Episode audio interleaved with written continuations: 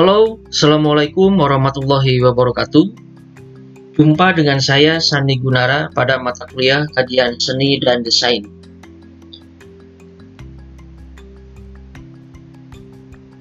Pada mata kuliah ini, kita akan melihat berbagai berbagai macam fenomena seni yang dilihat dari berbagai pendekatan e, kajian.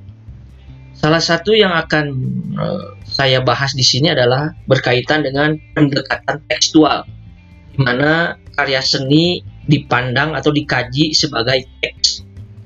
Memandang fenomena kesenian sebagai teks sebenarnya bukan merupakan hal yang baru. Telaah tekstual atau simbolik dalam antropologi yang biasa disebut juga sebagai telaah hermeneutik. Secara garis besar dapat dibedakan menjadi dua, yaitu A. Telaah simbolik dan B. Telaah struktural. Perlu diingat di sini bahwa penggolongan ini tidaklah ketat sama sekali. Cara ini hanyalah untuk memudahkan kita memahami analisis yang digunakan, sehingga kita dapat membedakan dengan baik apa sebenarnya asumsi-asumsi dasar yang melandasi cara analisis tersebut. Baik kajian simbolik maupun struktural pada dasarnya berusaha menafsirkan karya seni sebagai sebuah teks yang dapat dibaca.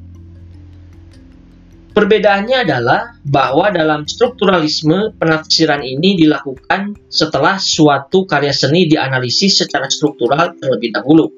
Sedang dalam pendekatan simbolik hal semacam itu tidak dilakukan.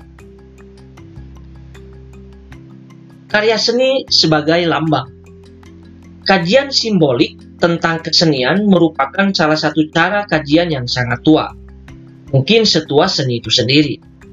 Namun, pendekatan simbolik sebagaimana yang banyak diterapkan dalam antropologi budaya menjadi sangat berkembang setelah masuknya pengaruh pendekatan hermeneutik dalam disiplin tersebut yang dimulai pada pertengahan tahun 60-an.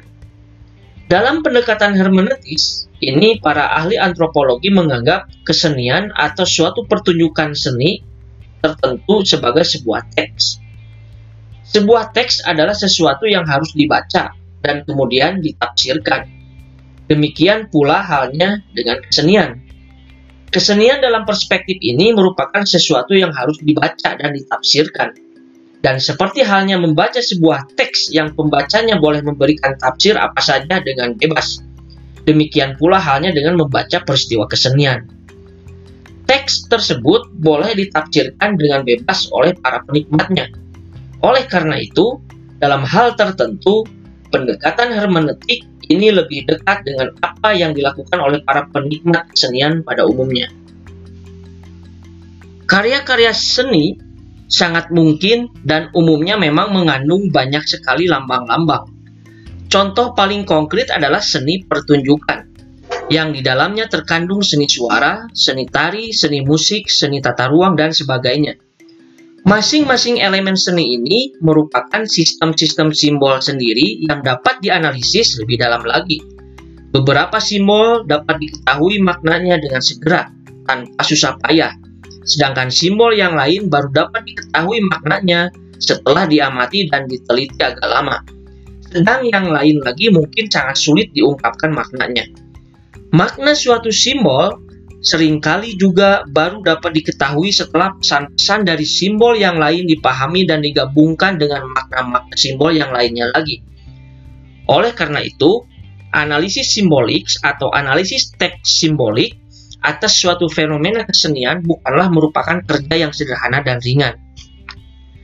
Seringkali dibutuhkan ketekunan, ketelitian, dan kejelian untuk dapat menangkap makna berbagai simbol yang ada di situ. Simbol-simbol visual maknanya berada dalam dua tataran. Kalau makna yang pertama tergantung pada tataran di mana simbol tersebut ditempatkan. Jadi pada posisinya terhadap berbagai simbol lainnya. Maka makna yang kedua berada pada tataran konteks sosial di mana simbol tersebut muncul. Pendapat ini membawa kita pada kajian simbolik yang kontekstual, Namun pengertian konteks di sini berbeda dengan yang ada dalam pendekatan kontekstual yang akan dibicarakan di belakang nanti pada episode berikutnya. Analisis teks simbolik ini terhadap fenomena kesenian ini sangat banyak dilakukan oleh para ahli atau praktisi seni atau akademisi seni. Sehingga rasanya tidak perlu saya memberikan contoh khusus mengenai kajian semacam ini.